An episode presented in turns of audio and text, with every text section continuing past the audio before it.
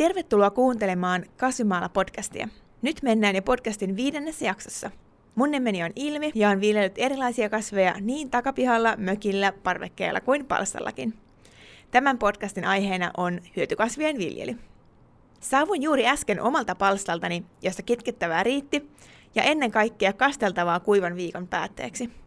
Harson alla yllättävän hyvin kuitenkin olivat itäneet viime viikolla kylvetty salaatti sekä pinaatin lisäkylvös. Esikasvatuksessa olevat avomaankurkon taimet odottavat vielä siirtoa palstalle, mutta muutoin melkein kaikki suunnittelemani kasvit alkavat olla paikoillaan. Tillistä, pinaatista, retiisistä ja salaadista tosin aion tehdä vielä lisäkylvöjä. Omalla palstallani satokausi ei raparperia ja nokkosta lukuun ottamatta ole vielä alkanut, mutta retiisit ja varhaisperunat näyttivät jo lupaavan kokoisilta, eli niistä saadaan varmasti jo nyt kesäkuussa ensimmäiset sadot. Tässä jaksossa käsittelemme taas yhtä toiveaiheista, eli kumppanuuskasveja. Vieraanani minulla on biologi Aku, joka kertoo aluksi palsta- ja puutarhakokemuksistaan. En ole mikään kauhean niin kuin, kokenut, kyllä mä oon ehkä nelisen vuotta varmaan pienillä aloilla jotain kasvatellut, mutta mulla on ehkä enemmän taustaa sitten ähm, niin semmoisen kasvinäpertelyn ja puutarha hommailun äh, kautta, että kyllä mä aika lapsena olen varmaan aloittanut semmoiset puutarha jutut ja semmoista niin kasvien siirtelyn ja istuttelun, mutta tämä tämmöinen niin palstaviljely ja semmoinen niin ehkä ruokakasvien kasvattelu, niin ehkä just joku neljä vuotta sitten mun kaveri sai palstan silloin, että mä ollut sitten vähän niin kuin alivuokralaisena sen tontilla ja, ja viljelys siellä. Meillä on tänä aiheena ähm, kumppanuuskasvit, niin tota, mitä oikeastaan tarkoitetaan kumppanuuskasveilla? No se, se on vähän sen laaja käsite, ehkä mä itse niin kuin mieltäisin sen semmoisena äh, yleisenä ajatuksena, että kasveja kannattaa kasvattaa sekaisin, eli ei tavallaan sitä yhtä pelkästään yhdellä kohtaa, vaan koittaa laittaa tavallaan eri kasveja vierekkäin kasvamaan niin kuin toistensa sekaan ja, ja, ja lomittain. Ja siinä voi sitten tietysti taktikoida vähän sen mukaan, että mitä laittaa kasvamaan sekaisin ja, ja ehkä siitä tulee sitten se, se, se kumppanuuskasvien taide tai että mitä siinä täytyy sitten tarkemmin miettiä. Sanot, että kannattaa laittaa kasveja kasvamaan sekaisin, niin minkä takia niitä kannattaa laittaa sekaisin? Se on tavallaan se, miten niin kuin kasvit luonnossakin kasvaa. Tietysti ne viljelykasvit, mitä palstalla nyt yleensä kasvatellaan, niin on, on tämmöisiä jalostettuja laikkeita, jotka aika vähän enää tekemistä sen niin kuin luontaisen tai luonnon kasvien kanssa, mutta silti, että siinä pystyy ehkä niin kuin jonkinlainen tavalla imitoimaan sitä luontaista synergiaa ja, ja tavallaan semmoisia luontaisia prosesseja ja, ja sitä niin kuin hyötyjä, joita kasvit voi saada toisistaan. Noin yleisesti niin esimerkiksi kasvitautien leviäminen on semmoinen, että tämmöisessä moni, laisessa kasviyhteisössä kasvitaudit pääsee hitaammin leviämään ja, ja siellä ei tavallaan tapahdu sitten niin helposti semmoisia epidemioita. Sitten toinen on tämä niin kuin olosuhteet, että eli jotkut kasvit vaikka tykkää saada välillä vähän varjoa ja ne voi sitten saada sitä varjoa esimerkiksi isommilta viljelykasveilta, jotka siinä, siinä lähellä ympärillä kasvaa. Me puhutaan ylipäätään biodiversiteetistä, ympäristössä, niin onko se ihan sama biodiversiteetti itse asiassa pätee myös siellä omalla pikkupläntillä? Joo, ehkä voi sanoa, että tämmöinen niin kuin kaunis ajatus siinä voisi olla. Se on tietysti eri asia, että niin kuin miten se niin kuin käytännössä niin kuin toteutuu tällainen palstan tasolla semmoinen diversiteettihypoteesi tai, tai se niin kuin sama dynamiikka, mikä, mikä luonnossa toimii. Mutta se on mielestäni ajatuksena kuitenkin hyvä ja semmoinen ohjenuorana, mihin mun mielestä kannattaisi niin kuin palstaviljelyssäkin tähdätä. Ja siis se tekee niin kuin hommista jännittävämpiä myös mun mielestä. Hyödynnätkö itse näitä kumppanuuskasveja siellä? Mulla ei ollut semmoista suunnitelmallista ää, lähestymistä siihen vielä. Mä oon aika urautunut nyt tässä mun palstaviljelyssä, että mulla on aika pienet alat yleensä ollut, ja, ja mä kasvattelen lähinnä härkäpapuja ja sitten lehtikaaleja. Ja, ja sitten tavallaan se, mitä siellä palstalla kasvaa, niin ei rajoitu siihen, mutta se on sitten ehkä semmoista spontaanimpaa kasvillisuutta, mikä siellä niin kuin niiden seuralaisiksi ilmestyy. Mulla tuli sinne viime vuonna härkäpapujen sekaan kurkkuyrttejä sieltä maan siemenpankista. Se osoittautui, että ne toimii tosi hyvin yhdessä, ja, ja tota, kun se vaan antoi sitten kehittyä siihen suuntaan. Eli mä kitkin sieltä sitten vähän niin kuin muita juttuja pois ja säästin ne kurkkuyrtit, ja, ja sitten kesän mittaan se niin kuin lähti muotoutumaan. Siitä tuli semmoinen todella holtittoman näköinen, mutta ihan hillittömästi kukkiva ja ää, kuitenkin sitten myös papuja tuottava semmoinen mössö siitä mun palstalta loppujen lopuksi. Se oli aika hieno. Ja mä ajattelin, että mä ehkä niin kuin tätä lähtisin sitten jatkossa kehittämään just ehkä toisin vähän niin kuin, ää, lisää lajeja. Varmaan just näiden niin kuin yksivuotisten kukkien muodossa nyt tulevina vuosina. Tänä vuonna tulee nyt kehäkukka sinne sekaan, mutta kyllä mä ajattelin tätä vielä niin kuin jatkokehitellä. Mun täytyy nyt kysyä tässä vaiheessa, mikä tämä kurkkuyrtti on ja miten sitä tavalla yhtäkkiä on saattanut ilmestyä sinne? No se on siis vanha palsta-alue, niin siellähän tota, sitä on varmaan joskus joku viljely ja se tekee aika hyvin siementä. Ja kun ne siemenet sinne hautautuu, niin ne, ne, ne kyllä pysyy siellä siemenpankissa. Ja sitten kun sitä kääntää sitä maata, niin tavallaan ne pintaan tulevat siemenet rupeaa sieltä aina itämään. Onko se sitten purasruohotoinen nimi?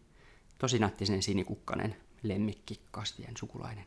Mä luulen myös, että nämä paljon sitten vaikuttaa myös, että minkälainen se, se kasvualusta siinä sattuu olemaan, että mitkä, mitkä lajiparit siellä niin kuin yhdessä viihtyy.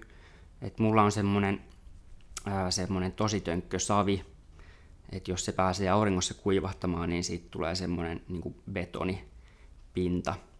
Et se on aika haastava, että siinä, siinä tota, loppujen lopuksi aika harvat kasvit viihtyy, eli rikkaruohotkin kasvaa aika huonosti jos googlaa kumppanuuskasvit tai lukee tämmöisiä julkaisuja näistä, ehkä jotain tämmöistä puutarhalehteä tai kirjaa, niin usein siellä on sitten semmoisia tosi pitkiä listoja siitä, että mitkä kasvit nyt sopii keskenään.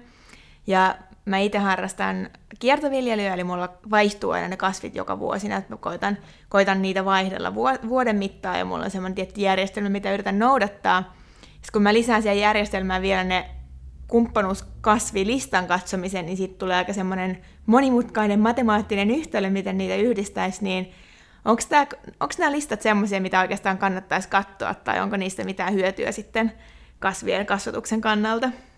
No vähän ihmettelen kyllä niitä listoja, että mistä ne tulee.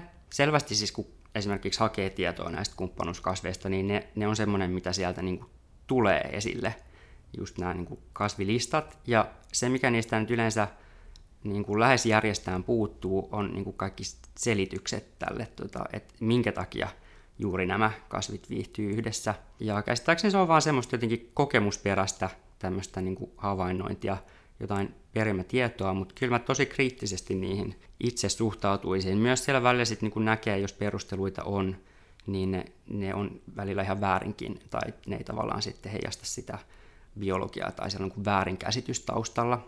Eli sinänsä mä en kyllä niin kuin lähtisi itseäni rajoittamaan tuommoisten niin listojen takia. Et tietysti on jotain semmoisia selkeitä, esimerkiksi mitä ehkä niin kuin kannattaa välttää, mutta tavallaan sitten lähtee ehkä niin kuin hakemaan semmoisten yleisempien sääntöjen kautta, jos esimerkiksi katsoo sitä kasvien kokoa tai jos on jotain tietoa ravinnevaatimuksista tai sen maanlaadun vaatimuksista tai kasvukauden, että miten ne niin kuin vaiheet menee, niin, niin kuin ruveta siltä pohjalta sit yhdistelemään, eikä katsoa liikaa niin kuin, niitä niin kuin lajilistoja, missä on niin kuin nimettynä ne, ne yhteensopivat lajit. Mä tartun kiinni, sanoit, että on jotain niin kuin ilmiselviä äh, tota, kasvi, vieruskasveja, mitä kannattaa välttää, niin mitä esimerkiksi on tällaiset? Semmoinen, millä niin kuin löytyy niin kuin selkeä ehkä perustelu, jos joku tämmöisten niin kuin lähisukusten kasvien, esimerkiksi tomaatit ja ja perunat on läheistä sukua toiselle ja niillä, niillä on sitten yhteisiä tauteja. Esimerkiksi se perunarutto saattaa mennä sitten myös niihin tomaatteihin.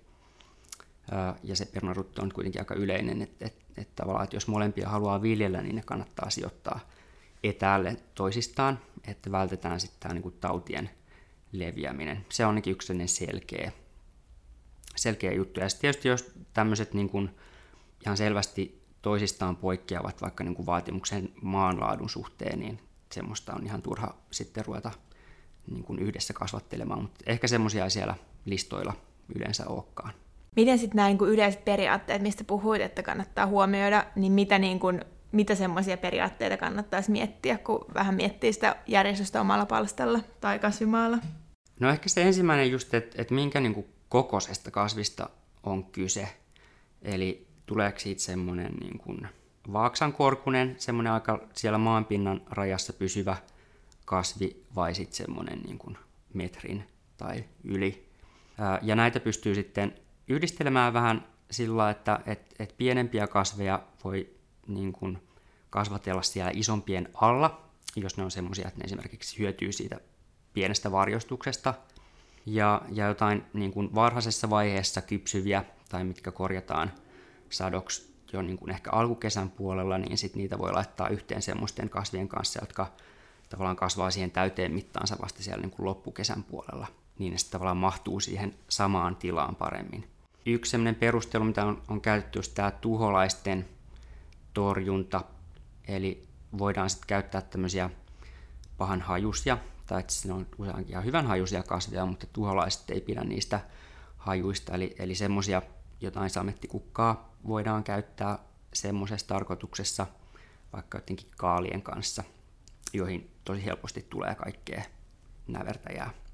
Tiedätkö muuten, mihin se perustuu? Mä itse asiassa eilen just olin, mä olin esikasvattanut parsakaalia ja mä vein niitä taimia palstalle ja sitten sattumoisin just eilen palsta naapuri sanoi, että hänellä on ylimääräisiä samettikukan taimia ja antoi mulle kaikki ne loput ja mä sitten äm, tavallaan ympyröin ne mun parsakaalit niillä samettikukilla siinä toivossa, että se jotain tuholaisia sitten poistaisi, mutta onko sulla sulla käsitystä, että minkälaisia tuholaisia itse asiassa tuommoisilla hajuilla pystyy karkottamaan.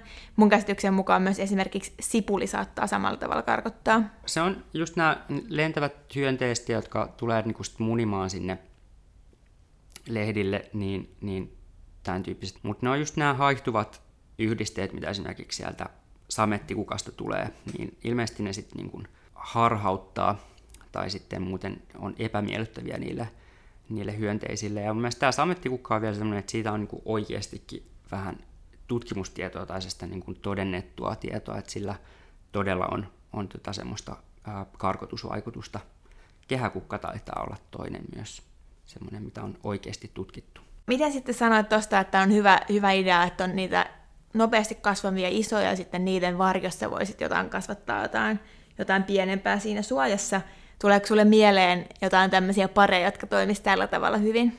Mä oon sitä härkäpapua tykkään kasvatella ja, ja siitähän ää, se on semmoinen, että se voi laittaa tosi aikaisin keväällä ja se tota, ää, ehtii sitten jo niinku kasvaa ja siitä tulee sitten aika korkeakin, niin siellä alla on kyllä tilaa.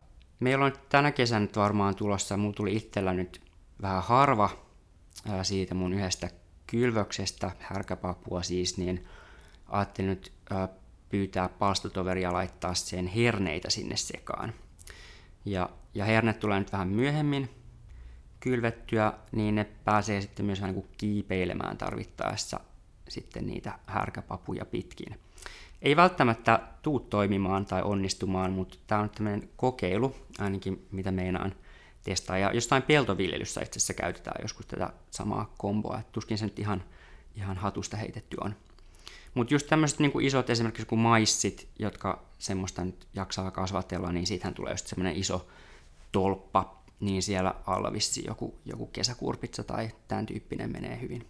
Tuleeko sulle mieleen muuta esimerkiksi herneisiin tai sitten kesäkurpitsaan ähm, liittyviä vinkkejä, mitkä perustuisi johonkin niin kuin, äh, tutkittuun tietoon tai niin kuin sun omiin kokemuksiin? Miten niitä kannattaa kasvattaa toisten kasvien kanssa? Noista herneistä tartunut niihin ja pavuista, eli hernekasveista laajemmin. Niitähän, tai ne mainitaan noissa äh, kumppanuuskasvijutuissa semmoisina kasveina, jotka luovuttaa typpeä muille.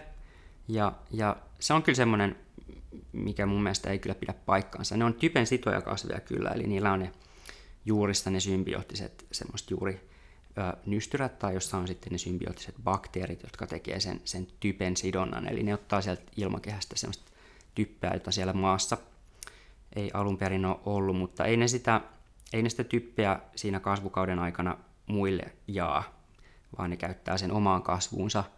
Se on sitten seuraavana kasvukautena, että jos jättää ne, ne tota, pavun tai herneen versot sinne, sinne maahan ja, ja tota, antaa niiden maatua, niin se on seuraavan kasvukauden kasveille käytettävissä, mutta mutta semmoista saman kasvukauden aikana tapahtuvaa hyötyä niistä ei kyllä saa. Se on usein, mikä siellä tota, jostain netin lähteissä jostain syystä tuntuu vielä pyörivän, mutta, mutta se ei tosiaan pidä paikkaansa. Eli käytännössä ehdotat, että jos on herne, herneitä tai papuja, niin sitten muokkaa ne siihen maahan ja sitten tavallaan seuraavana vuonna se on hyödyllistä. Joo. Näin se esimerkiksi niin kuin ammattimaisessa viljelyssä, niin, niin sillä tavalla se, tai sillä tavalla sitä siellä perustellaan. Eli niitä voidaan pitää sellaisena niin kuin maanparannuskasveina. Korea, jos on väärässä, mutta samalla tavalla toimii ilmeisesti myös vaikka tämä valkoapella tai jos on muuta tämmöistä niin kuin, äh, ikään kuin viherlannotuskasvia, mitä itse koitan laittaa niin kuin tiettyyn osaan palstaa ja sitten ensi vuonna laittaa siihen jotain muuta, niin se maa, maa paranee Joo. sitä kautta. Kyllä, apilathan on sitä samaa porukkaa. Ja kyllähän se siis sillä, että sehän on semmoinen klassikkopari, mitä aina just mainostetaan ää, hyvänä kombona, on, just, on, on peruna ja härkäpapu. Ja siinä just tämä verotaan siihen härkäpavun typen sidontaan. Kyllä se voi toimia just, että jos se niin useamman vuoden pitää nyt samalla alalla kasvattaa yhdessä, niin kyllä sitten pikkuhiljaa aina se edellisen kasvukauden tuotto siellä sitten rupeaa näkymään. Miten sitten nyt, kun kasvukausi alkaa käynnistyä ja moni laittaa niitä esikasvatettuja taimia kasvimaalle tai sitten alkaa olla ekat kasvit jo, jo jonkun mittaisia ja varmaan nyt alkaa pelottaa niiden tuholaisten ilmestyminen niihin kasveihin, niin onko sinulla vinkkejä tuholaisten torjumiseen? Mainitsit kehäkukaan ja samettikukaan, mutta onko jotain muuta, mitä, mitä voisi käyttää siihen? Semmoinen kyllä ykkösjuttu, mitä mä suosittelen, on vaan asennoituminen siihen, että, että jos tuholaisia tulee, niin, niin niiden kanssa eletään. Eli tota, usein, ainakaan, tai että se on myös kasvivalinnoista kiinni, että ähm, itse ehkä välttelen semmoisia kauhean tuhoalttiita kasveja, ja lehtikaaleihinkin usein tulee reikiä lehtiin, mutta ei ne siitä niin kuin sen huonommaksi mun mielestä muutu. Eli mielelläni syön vielä semmoisia reikälehtisiäkin kaaleja. No joo, siis on siis on myös semmoisia muita jotain strategioita, mitä voi sitten yrittää käyttää, esimerkiksi tämmöisiä houkuttelia kasveja. Ilmeisesti Kiinan kaali on semmoinen, tota, mikä tavallaan kerää sitten ne, ne tota, tuholaiset tai lehtiä syövät tuholaiset itteensä ja sitten ne tavo- varsinaiset tavallaan tavoitekasvit niin, niin jää sitten koskematta. Mutta itse en ole kyllä testaillut sitä. Ja sitten mulle tuli mieleen myös, että tämmöiset houkutuskasvit, niin nehän saattaa myös sit tavallaan houkutella laajemmalta alueelta niitä tuholaisia siihen niin kuin palstalle hengailemaan, jolloin, jolloin se ei välttämättä kyllä ehkä toimi niin hyvin. Mutta tämäkin on varmaan semmoinen, että ihmisillä on se oma kokemusperäinen tietonsa siitä ja, ja sitten voi itse testailla. Sehän on tavallaan ehkä tässä paltaviljelystä se homma, että, että kokeilee kaikkea itse. Mulla on itselleni sellainen strategia, että todennäköisesti, tai kaikki ei aina tule onnistumaan, niin mä aina oletan, että 30 prosenttia epäonnistuu. Niin tota, sitten se antaa myös armollisuutta siihen, että Joo. voi kokeilla asioita. Ja sekin just tässä niin kuin ehkä sekaviljelystä tai tämmöisessä kumppanuuskasvihommassa on äh, hyvä puoli, että kun sinne laittaa useampia juttuja vähän niin kuin sekaisin, niin kyllä siellä aina yleensä joku jotain niin kuin tuottaa, että vaikkei tavallaan kaikki sitten onnistuiskaan, niin, niin siellä on sitä redundanssia systeemissä. Se puhuit noista houkutin kasveista, niin miten sitten tämmöinen niin pölyttäjien houkuttelu palstalle? Teetkö sitä tai ajatteletko, että siitä voisi olla jotain hyötyä? En tee sitä mitenkään tietoisesti, mutta just viime kesänäkin palstatoveri laitto mitähän se oli, hunajakukkaa aika paljon ja tota, ää, siitä tuli ihan sairaan hieno ja meillä oli ihan valtavasti kimalaisia ja tota, muita hyönteisiä siellä tota, ää, kylvöalueella ja, ja olin siitä, vaikka se oma kylväs ollutkaan, niin tota, tosi ylpeä, että saatiin niin hieno. Ja mä luulen, että sitä on siis niin kuin ylipäätään etua pölyttäjille, että, että siellä niin kuin on tarjolla sitten kasveja ja mun mielestä ihan hyvä noilla palstoilla niin kuin ajatella sitäkin. En tiedä, mikä se merkitys on sitten esimerkiksi oman sadon kannalta, että onko se niin kuin kriittistä tarjota siellä erikseen niin kuin houkuttelukasveja pölyttäjille, että saisi omat kesäkurpitsansa paremmin pölyttymään tai muuten. Mutta kyllä semmoisia kukkivia kasveja pölyttäjien houkuttelijoita kannattaa suosia ihan niin kuin sen itseisarvonsa takia usein kun kävelee tuolla palsta, palstojen poikki, niin usein kaikki on aina hirveän suorassa rivissä ja ne on niin kuin melkein jopa kliinisesti laitettu koko se palsta, niin onko sun strategia enemmän niin, että sä laitat kaiken ikään kuin vähän sekaisin kasvamaan yhdessä vai mitä, mitä tarkoittaa se sekaisin kasvattaminen?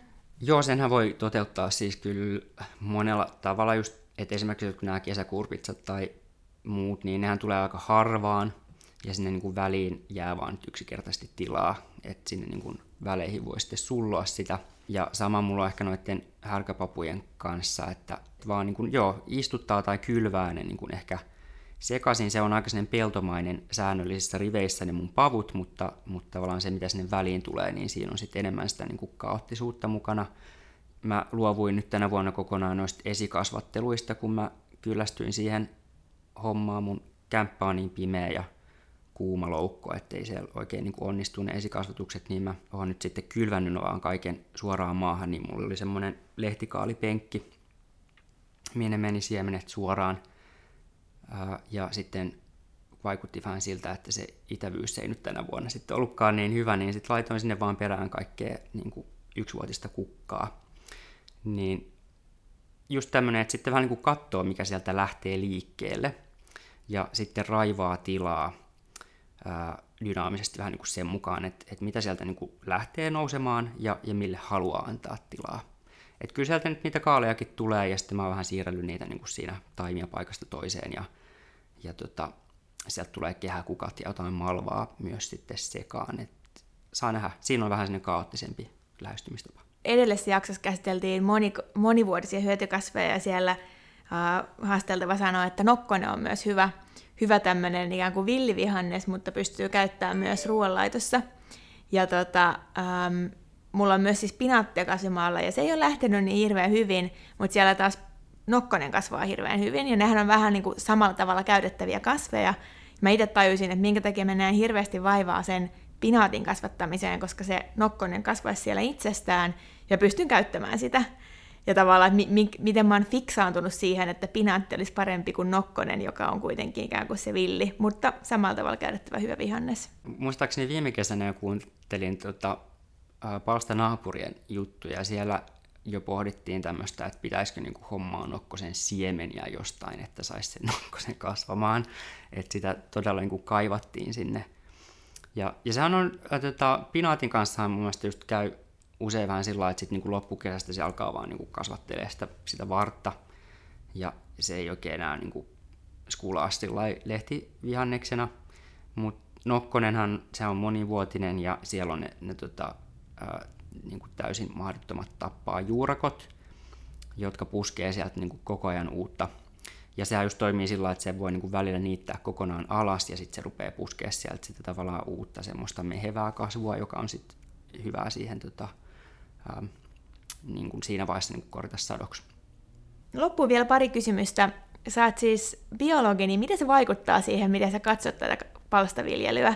No kyllä mä sanoisin, että kyllä varmaan on ehkä jotenkin erilainen. Mulla oli ehkä vähän sellainen kynnys ryhtyä tähän niin kuin palstaviljelyyn, kun se jotenkin vaikuttaa vähän semmoista niin kuin väkivaltaiselta toiminnalta kun itsellä on just tosiaan ehkä semmoinen, just se kasvinäpertely ja semmoinen puutarhurointi, eli mä oon niin keräillyt kasveja ja sitten aina niin tulee joku uusi kasvi vastaan, niin, niin mä aina sitten on niin sijoittanut sen jonnekin, istuttanut ja sitten sillä aina tekee vaan semmoisen niin kuin, just sen kokoisen kolon, että sen yhden kasvin saa sinne istutettua ja, ja, ja sitten siinä niin kuin toivoo sille parasta ja pitkää ikää ja se tavallaan puutarhurin rooli on siinä olla vähän niin kuin tsemppaaja.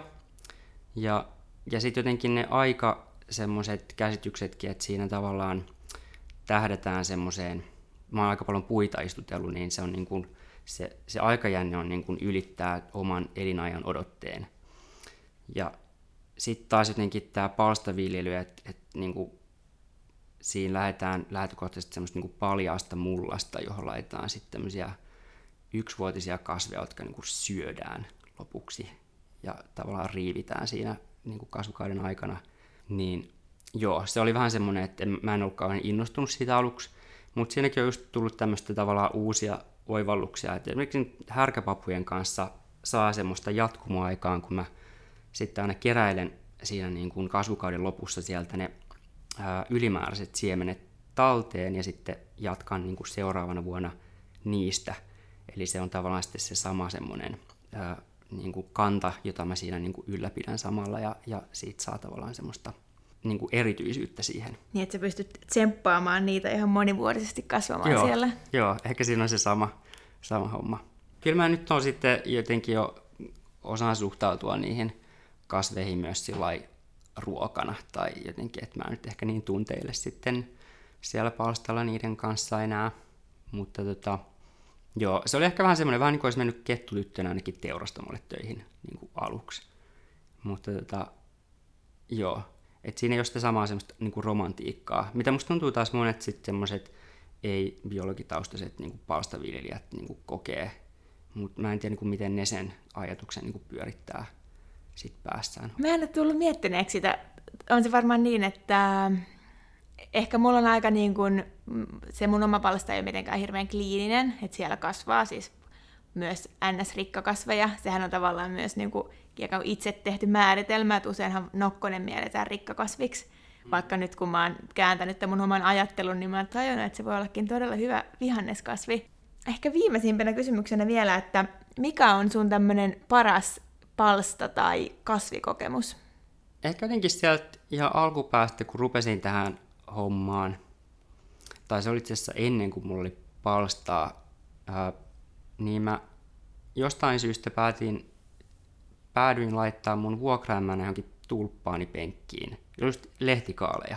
Mä olin saanut nyt siemeniä jostain. Ja tota, kasvattelin niitä niin kuin sitten siellä. Ja sitten tulikin ihan hyvin kaista satoa. Mutta jotenkin se semmoinen, se hauska juttu tai semmoinen onnistuminen oli ehkä sitten seuraavana vuonna, kun ne sitten kevään lähti taas uudestaan kasvuun, mitä mä en yhtään osannut odottaa. Se mun vuokraimään jotenkin oli vähän jotenkin peloissaan, että mitä tuolla nyt kasvaa tuolla mun tulppaanien seassa. Ja sitten mä kävin tunnistaa että tosiaan, että nämä on nämä mun kaalit, jotka sieltä tulee. Ja sitten ne kukki tosi hienosti. Ja sitten ne teki tota, ihan hirveästi siemeniä. Ja sitten mä sain siitä tota, moneksi vuodeksi lehtikaalin siemenet omaa tuotantoa. Ja se oli tosi hauska, niistä tuli myös tosi erinäköisiä ja tota, erilaisia lehtikaaleja sitten seuraavina vuosina. Onko oli jotain vielä, mitä, mitä tota, on unohtanut sanoa tai mitä haluaisit vielä sanoa tähän loppuun? Ei kai sen kummempaa. Onnea kaikille kasvukauteen. Haastattelussa siis Aku.